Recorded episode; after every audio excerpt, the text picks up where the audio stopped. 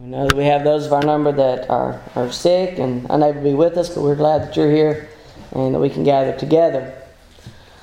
Our lesson for this morning continues our series more about Jesus, and we're looking in particularly at his final days on earth.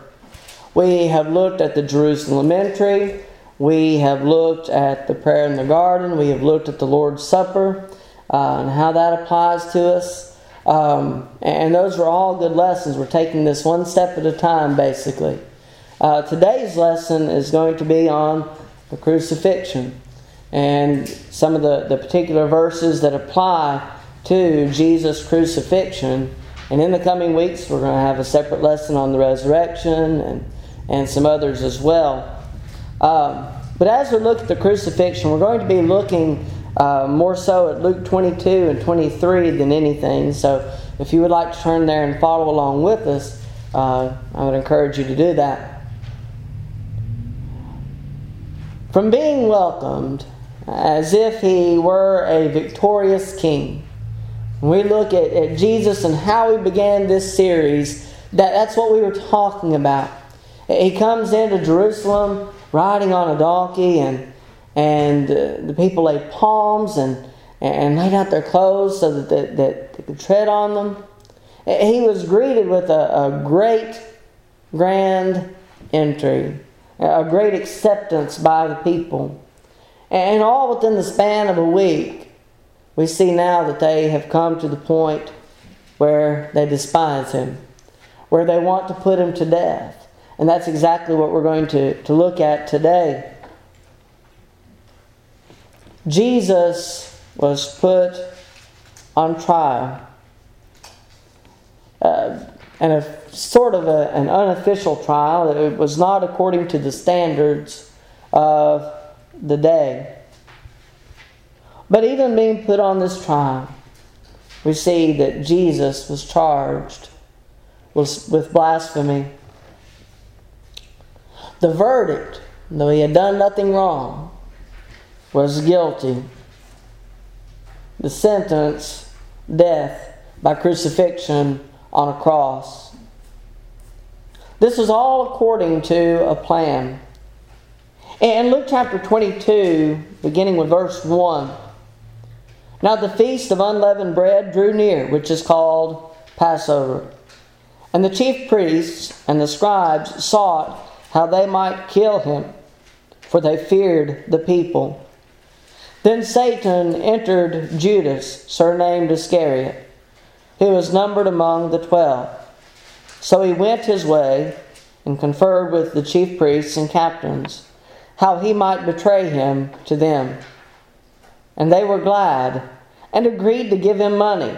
So he promised and sought opportunity to betray him to them in the absence of the multitude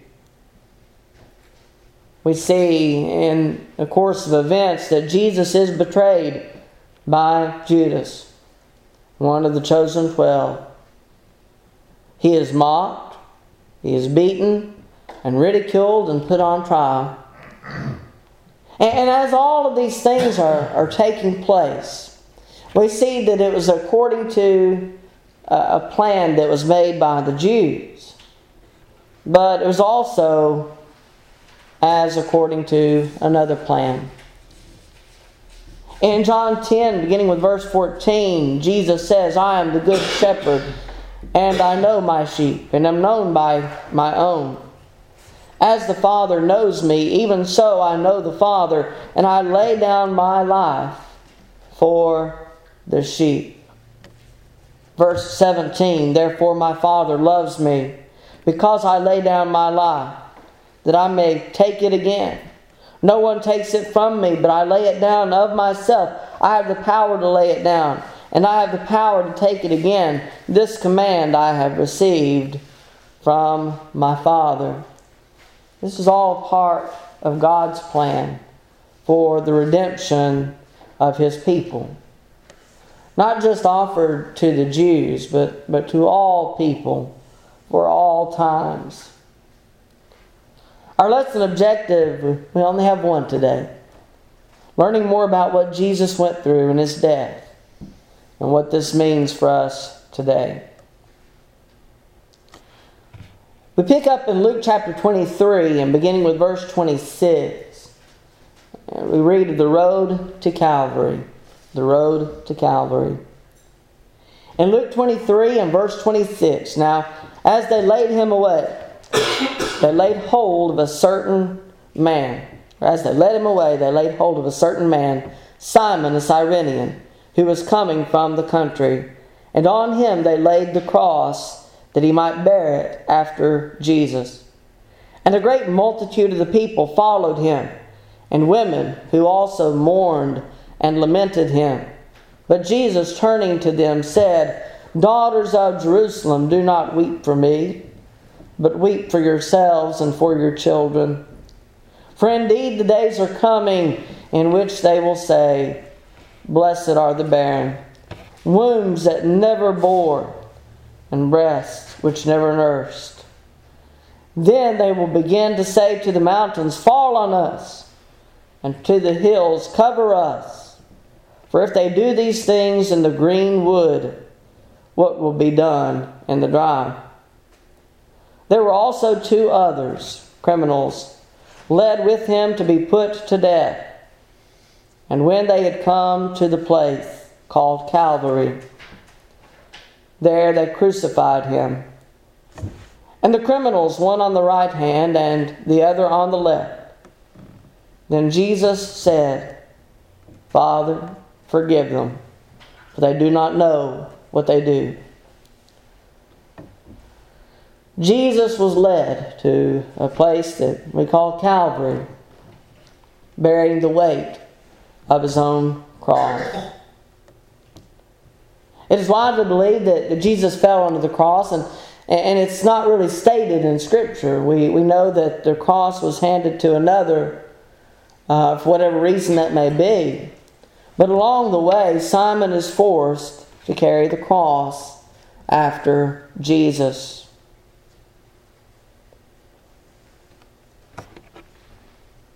We see that a great multitude followed him. There's a great multitude that was present. And then, particularly in verse 27, it mentions the women. Women who also mourned and lamented him. And in the following verses, Jesus makes reference to the fall of Jerusalem, the destruction of Jerusalem. A day in which they, they would weep for their children, where blessed it would be the woman who was barren, who didn't have children to weep over.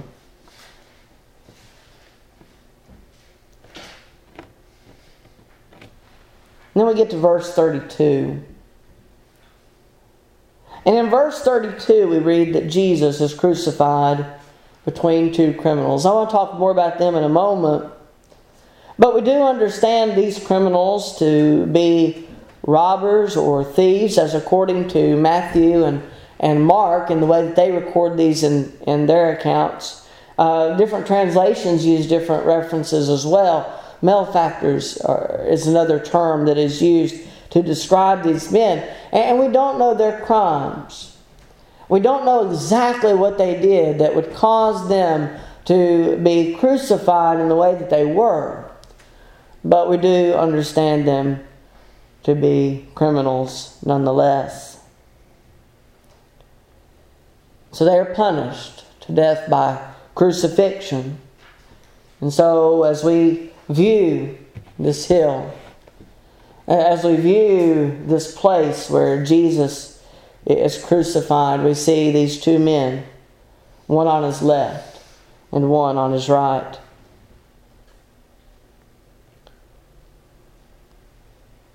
In verse 34, then Jesus said, Father, forgive them, for they do not know what they do. Jesus' offer of forgiveness is also a reminder of something that we read later on. Stephen offered a similar plea. In Acts chapter 7, and beginning with verse 57, as we read of Stephen and, and his martyrdom and, and the words that he uttered as they were stoning him. In verse 57 of Acts 7, then they cried out with a loud voice, stopped their ears, and ran at him with one accord, and they cast him out of the city and stoned him. And the witnesses laid down their clothes at the feet of a young man named Saul. And they stoned Stephen as he was calling on God and saying, Lord Jesus, receive my spirit. And he knelt down and cried out with a loud voice.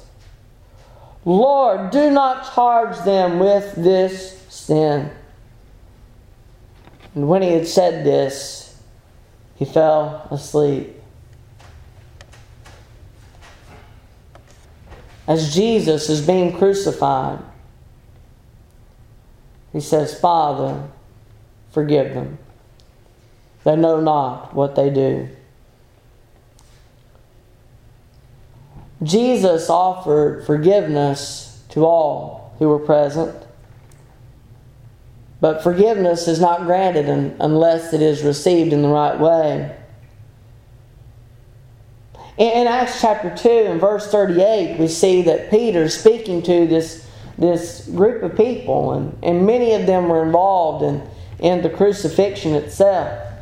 And when they asked, What shall we do? Peter answered them, in verse 38, repent and let every one of you be baptized in the name of Jesus Christ for the remission of sins.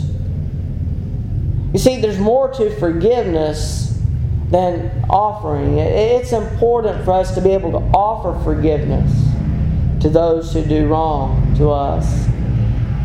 But the one in need of forgiveness must also be willing to do what is necessary in order to receive it faith and obedience to the command of God is how we take advantage of this forgiveness that is offered to even us.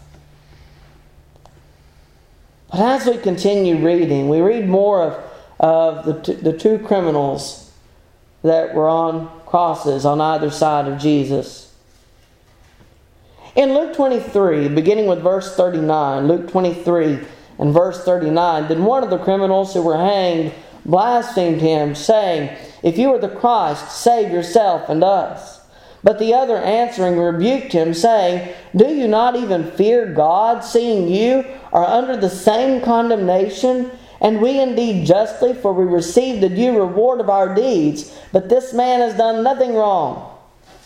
Then he said to Jesus, Lord, remember me when you come into your kingdom. And Jesus said to him, Assuredly I say to you, today you will be with me in paradise. As we look at these two criminals, uh, something that might escape us if we were to read just one account is that both of them were involved in mocking and, and saying mean things to Jesus and about him. Look at Matthew 27, beginning with verse 41. Matthew 27 and verse 41. This is just before what we read in verse 39.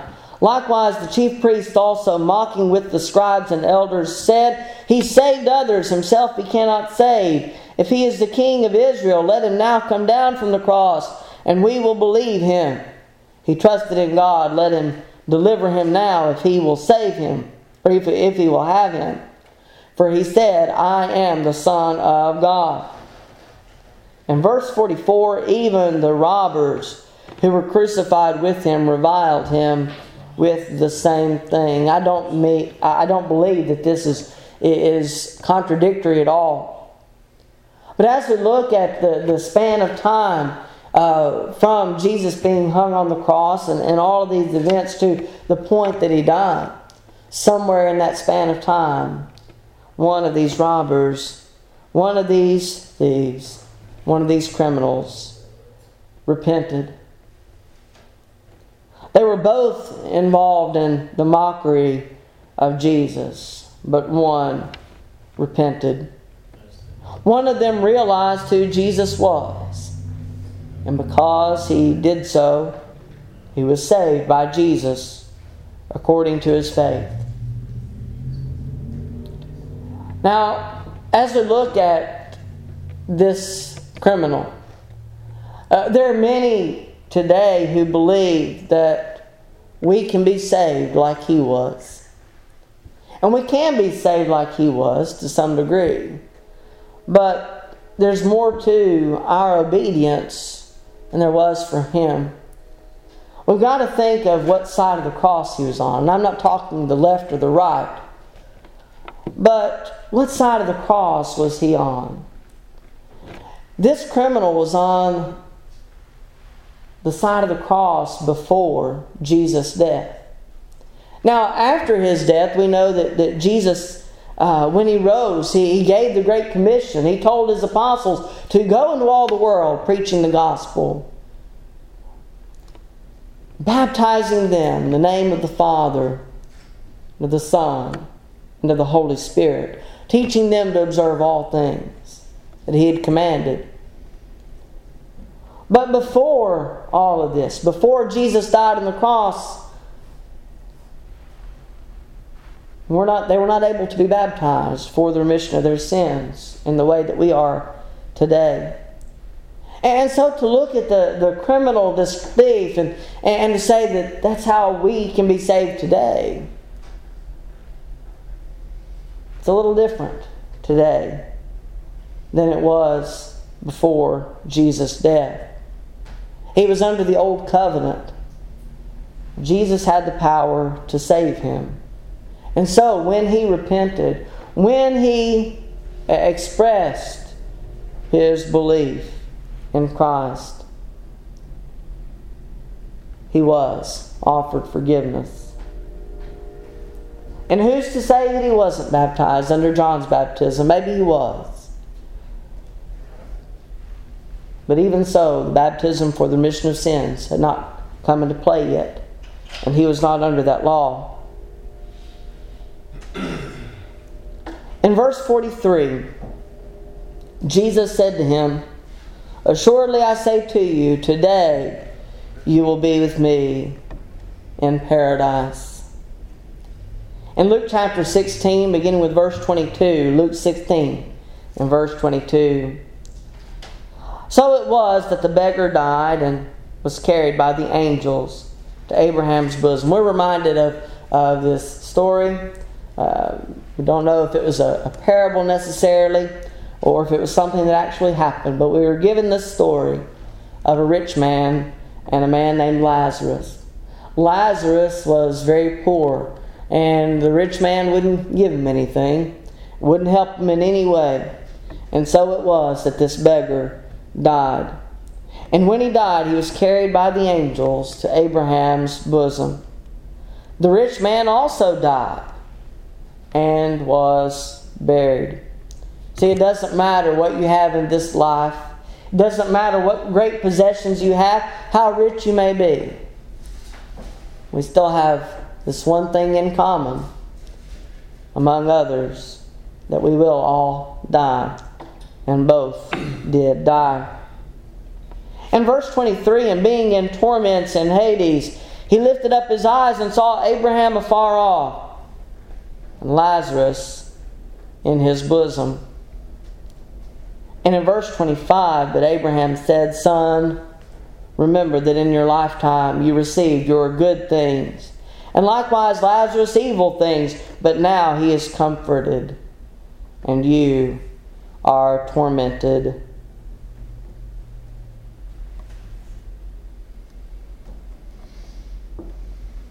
Because of the repentance of the criminal, which that was Jesus' mission.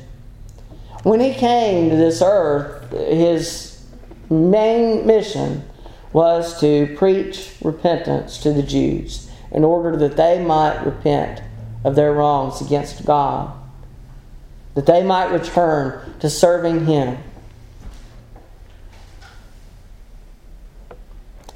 And this criminal, willing to repent, he was not tormented as he would have been according to the deeds of his life.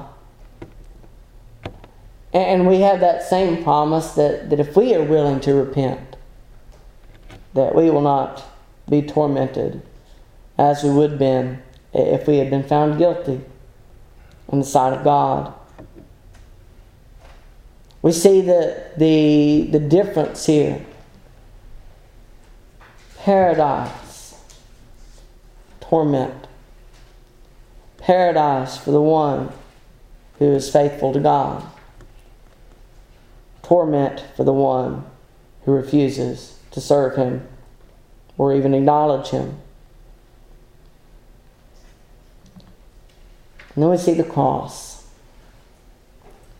As we are going through these events, as we, we look upon the, the road that Jesus walked to Calvary, bearing the weight of his cross, as we look at these criminals on either side of him, even they mocked him, even they ridiculed him, just as the Jews did, although one was willing to repent. in Luke 23, beginning with verse 34, we read of the cross. And they divided his garments and cast lots, and the people stood looking on. But even the rulers with them sneered, saying, He saved others, let him save himself if he is the Christ, the chosen of God. The soldiers also mocked him, coming and offering him sour wine and saying, If you are the king of the Jews, save yourself. And an inscription also was written over him in letters of Greek, Latin, and Hebrew This is the king of the Jews.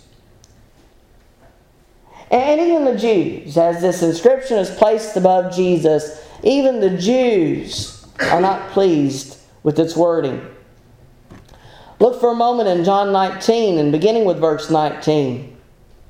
Now Pilate wrote a title and put it on the cross, and the writing was Jesus of Nazareth, the King of the Jews. Then many of the Jews read this title, for the place where Jesus was crucified was near the city, and it was written in Hebrew, Greek, and Latin. Therefore, the chief priests of the Jews said to Pilate, Do not write the King of the Jews but he said, I am the king of the Jews. Pilate answered, What I have written, I have written.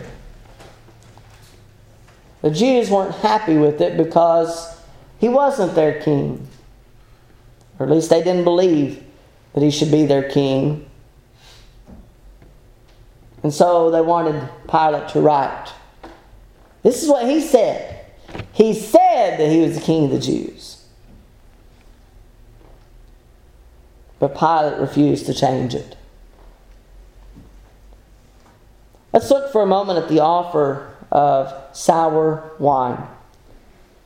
Uh, this sour wine was, was not a goodwill offering at all. Uh, as we read in Psalm 69, beginning with verse 19, Psalm 69 and verse 19, You know my reproach, my shame, and my dishonor. My adversaries are all before you. Reproach has broken my heart, and I am full of heaviness. I looked for someone to take pity, but there was none, and for comforters, but I found none. They also gave me gall for my food, and for my thirst, they gave me vinegar to drink. It was part of the, the humiliation, it was part of the, the mockery that they offered him these things. In addition to this mockery, we read in other passages throughout the Gospels, Matthew 27, beginning with verse 35. Then they crucified him and divided his garments, casting lots, that it might be fulfilled which was spoken by the prophet. They divided my garments among them, and for my clothing they cast lots. In Mark 15 and verse 19, then they struck him on the head with a reed and spat on him, and bowing the knee they worshiped him, and they weren't worshiping him in, in a, a friendly manner. They weren't worshiping him sincerely, but they worshiped him in mockery.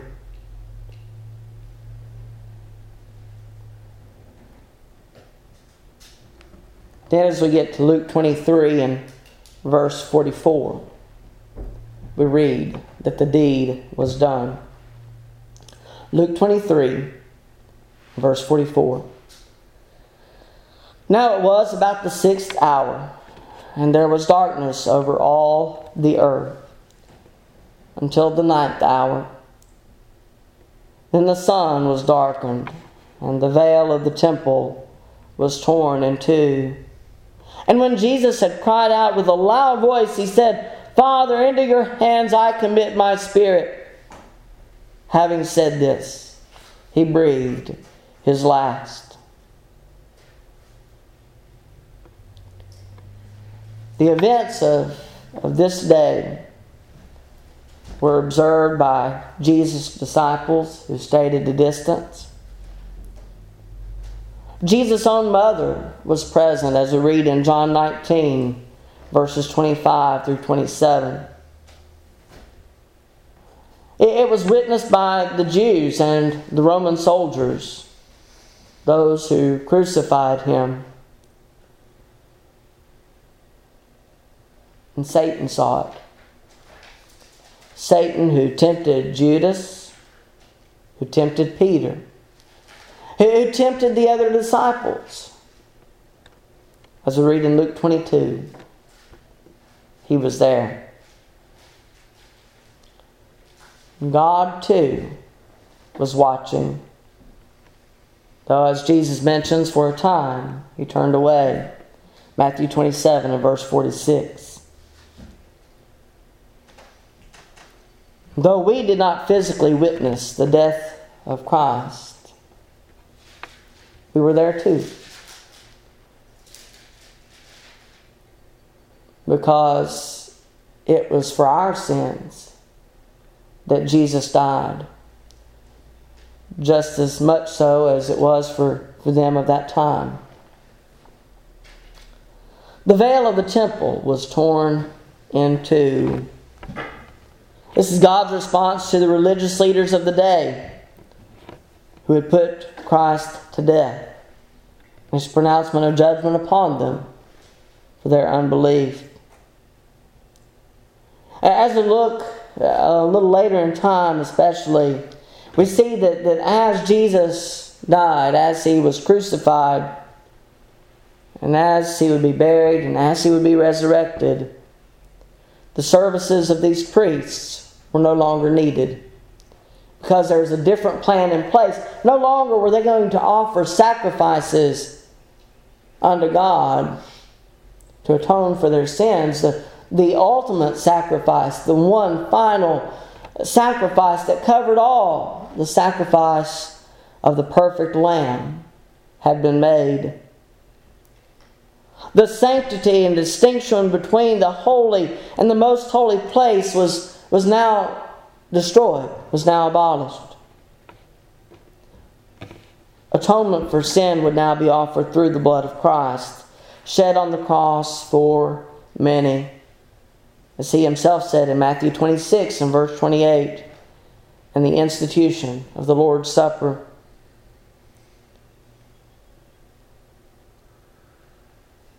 And we see a reference also here in verse 46 to Jesus' faith.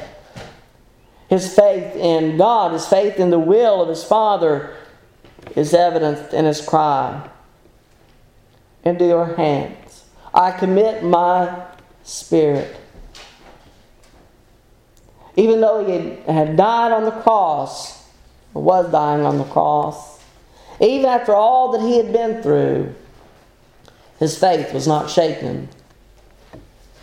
Yes, even Jesus had faith.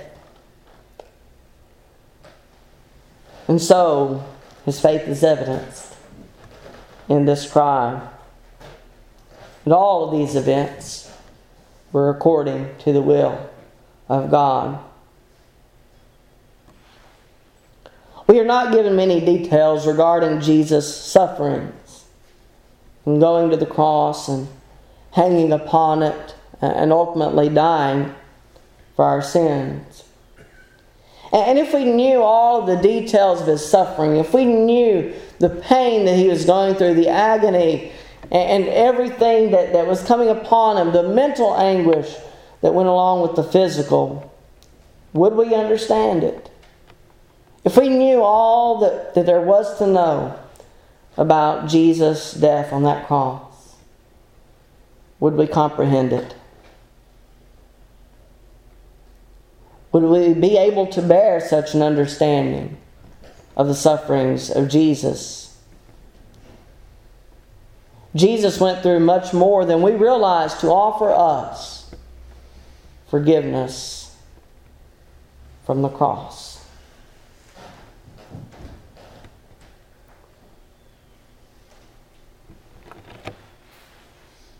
Jesus said, Father, forgive them, for they know not what they do.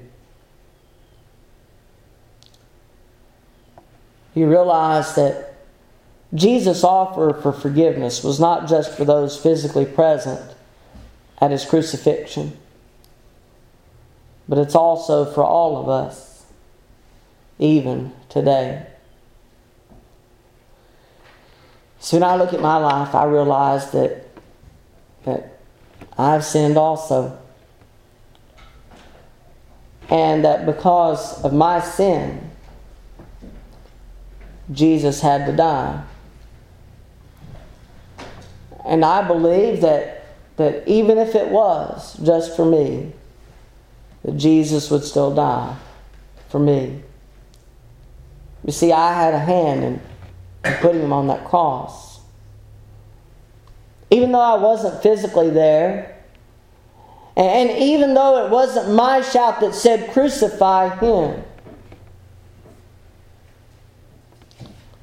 it is still because of my sin that he had to go to the cross in the first place.